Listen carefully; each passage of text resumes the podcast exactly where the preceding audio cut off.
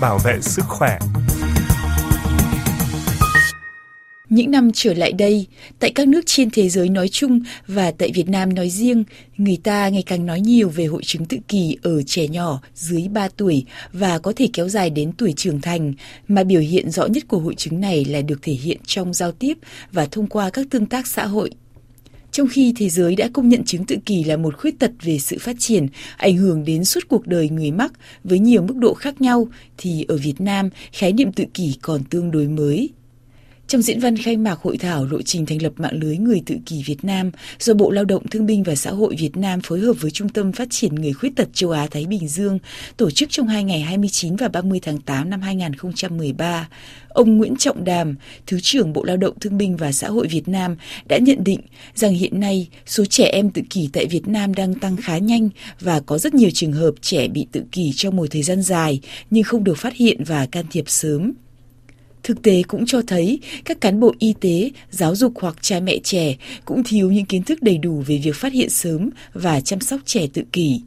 Nhận thức của cộng đồng về chăm sóc, bảo vệ và đảm bảo quyền cho trẻ tự kỷ cũng còn nhiều hạn chế. Hậu quả là trẻ không nói được, không hòa nhập được với môi trường xã hội xung quanh và phải sống lệ thuộc vào sự chăm sóc của người khác suốt đời.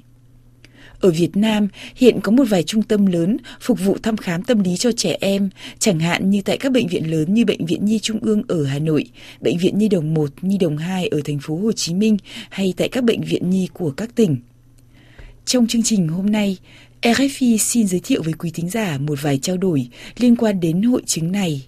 Đầu tiên là một số giải thích căn bản về hội chứng tự kỷ của bác sĩ, thạc sĩ Quách Thúy Minh, trước làm trưởng khoa tâm bệnh, Bệnh viện Nhi Trung ương, hiện đang công tác tại Trung tâm Tâm lý của Bệnh viện Đa khoa Quốc tế Vinmec. Kế đến là chia sẻ của anh Thành và chị Hoa, hai phụ huynh đều có con mắc chứng tự kỷ.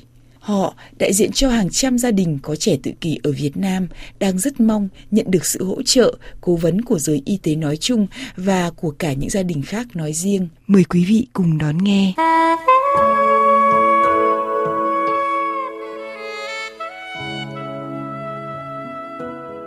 Xin chào bác sĩ, bác sĩ có thể giải thích cho thính giả của RFI biết hội chứng tự kỷ là gì và mục đích của các can thiệp là như thế nào không ạ?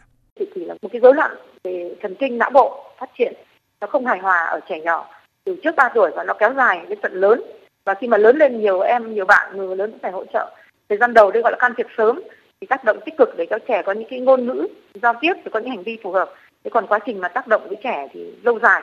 Hiện tại bác sĩ đang à, trực tiếp thăm khám cho các cái đối tượng trẻ em mà có gặp cái vấn đề về tâm lý. Bác sĩ có thể nói qua vâng. về cái tình trạng chung mà các cái đối tượng bệnh nhân mà tìm đến với bác sĩ không ạ? Các cái biểu hiện của các em đó như thế nào? Phương pháp điều trị ra sao ạ? Các trẻ em đến khám tâm lý thường là trẻ chậm nói này, trẻ tăng động, giảm tập trung chú ý. Thế rồi trẻ có những vấn đề về lau trầm cảm, khó khăn về học tập. Khi mà đón nhận các cái đối tượng như vậy, cái biện pháp đầu tiên bác sĩ làm sẽ là gì ạ? Chúng tôi là những bác sĩ tâm lý, phải có cái sự quan sát trẻ em trong khi mà mình chơi cho các trẻ con chơi cùng. Thế rồi thì là đưa ra các cái tình huống khác nhau để cho trẻ ứng xử. Đưa các cái tờ giấy cho các trẻ em vẽ tranh chẳng hạn, thế. Rồi đưa ra những câu chuyện mà mình có thể có những bảo lửng để xem trẻ em có những cái ứng xử ra làm sao. Quan sát trẻ trong quá trình trẻ chơi, trong quá trình trẻ tác động qua lại giữa bố mẹ với lại với lại nhân viên y tế. Thông qua những cái quyển sách tranh để cho các trẻ nó mô tả để xem nó ngôn ngữ ra làm sao rồi bức vẽ, nội dung vẽ thể hiện những cái nội tâm của nó ra làm sao? Có những câu hỏi mở để trẻ em trả lời. Với những trẻ nhỏ chủ là quan sát và thông qua chơi rồi hỏi gia đình. Còn những trẻ lớn thì có cả những cái chấp nhận tâm lý về cảm xúc, về hành vi, về trí tuệ. Riêng trẻ tự kỷ thì ở Việt Nam thì ờ, những năm gần đây xu hướng cũng có vẻ đi khám tăng nhiều hơn so với những năm trước. Có thể là do là cái thông tin nó cũng cập nhật với cộng đồng rộng rãi hơn thông qua như là internet, thì thông qua các cái báo chí, thông qua các kênh truyền thông, cũng như thông qua các cái truyền miệng của người dân thì cái trình độ mà nhận thức về dối loạn chậm nói trẻ em thì cũng tăng lên. Như năm gần đây trẻ em đi khám rất là sớm. Trước kia nếu mà chưa biết con có vấn đề gì thì nhiều khi là cha mẹ cũng bận mải làm, cũng không quan tâm đến con nhiều lắm, cũng nghĩ là cho con ăn uống, ngủ nghỉ chơi thế là được rồi, nhưng mà không có quan tâm dành thời gian với con nhà mình. Nhưng mà khi mà được thăm khám xong thì gia đình thấy rằng à như vậy là mình phải quan tâm với con nhiều hơn, chơi với con nhiều hơn, dạy con nhiều hơn, chia sẻ con nhiều hơn.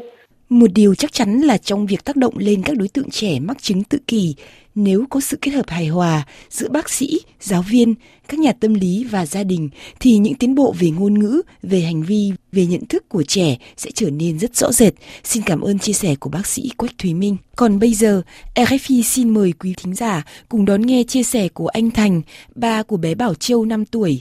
Bảo Châu được phát hiện mắc chứng tự kỷ khi lên 2 với một số biểu hiện như chậm nói, rồi khi đi trường mầm non thì không chơi với các bạn trong lớp, cũng không nghe theo khẩu lệnh của cô giáo, không nhìn người đối diện mà thường xuyên nhìn vào khoảng không gian riêng của mình. Có những cái khó khăn nào mà gia đình thường xuyên gặp phải trong cuộc sống hàng ngày ạ? Không giao tiếp và hầu như không nghe mệnh lệnh của người lớn. Nên là à, chăm sóc cháu rất là khó khăn ngày đầu tiên thì ví dụ vấn đề đi vệ sinh mặc quần áo thì cháu không thể thực hiện chắc được. Bây giờ thì sau một thời gian đào tạo huấn luyện thì cháu cũng đã biết. Ngôn ngữ thì cháu không nói được nên cháu cũng không hiểu mệnh lệnh. Cháu chỉ áng áng thôi, tức là mình nói một vài mệnh lệnh lặp lại nhiều lần cháu nhớ thôi thôi. Trông cháu cũng rất là vất vả bởi vì cháu có biểu hiện kiểu tăng động cứ có không gian là cháu chạy thôi. Chạy thì cháu không quan sát đâu cắm đầu gông cổ cháu chạy. Như thế là nói chung là phải có người lúc nào kèm sát với với cha mẹ cháu thể nói, hạnh phúc của các bậc làm cha, làm mẹ không gì khác là những đứa con của mình khỏe mạnh, ngoan ngoãn, thông minh, thành đạt. Tuy nhiên, nếu chẳng may thực tế không mỉm cười với cuộc sống của họ, thì họ sẽ cần lắm một sự động viên, khích lệ của xã hội để giúp họ có thêm nghị lực để tiếp tục vững bước trên con đường đầy thử thách và gian truân. Trao đổi với RFI, chị Hoa, một người mẹ nghị lực, đã, đang và tiếp tục đồng hành với cậu con trai 10 tuổi của mình trên con đường mang tên tự kỷ.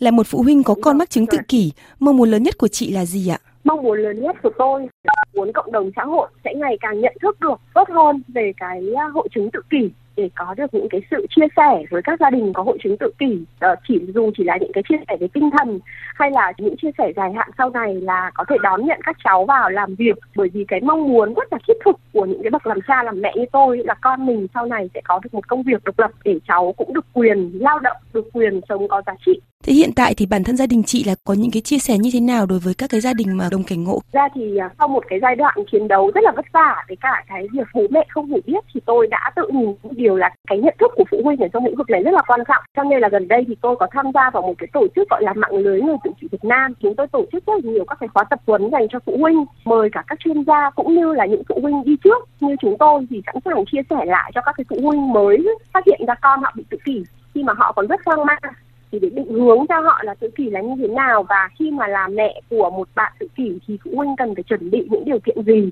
để có thể giúp con mình vượt qua được những cái khó khăn tốt nhất mà giảm thiểu chi phí? Bởi vì khi mà một cháu mà phát hiện tự kỷ thì sẽ có, thường là sẽ có rất nhiều người ùa đến và mỗi người chỉ một cách. Và nếu như phụ huynh mà không hiểu biết thì sẽ tốn rất là nhiều chi phí. Và đấy là một cái gánh nặng cả về tâm lý, cả về tinh thần, cả về về vật chất rất là lớn cho phụ huynh thì chúng tôi cũng mong muốn là có thể vật chất thì không thể hỗ trợ được nhưng những cái định hướng những cái hỗ trợ về tinh thần cho phụ huynh thì là chúng tôi là những phụ huynh trước chúng tôi đang rất là nỗ lực để làm điều đấy. Chân thành cảm ơn bác sĩ Quách Thúy Minh, anh Thành, chị Hoa đã dành thời gian cho RFI. Sinh ra ai cũng mong được hạnh phúc chỉ là chúng ta đang hạnh phúc theo một cách khác thôi. Hạnh phúc khi thấy con cười vui, khi mỗi ngày con tiến bộ. Với cả nhà mình, hạnh phúc đơn giản chỉ vậy thôi.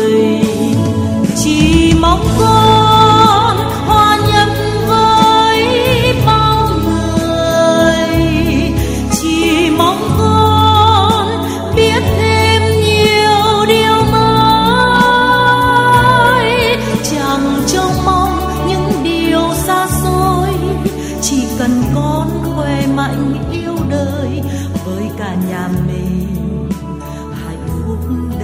nhà mình hạnh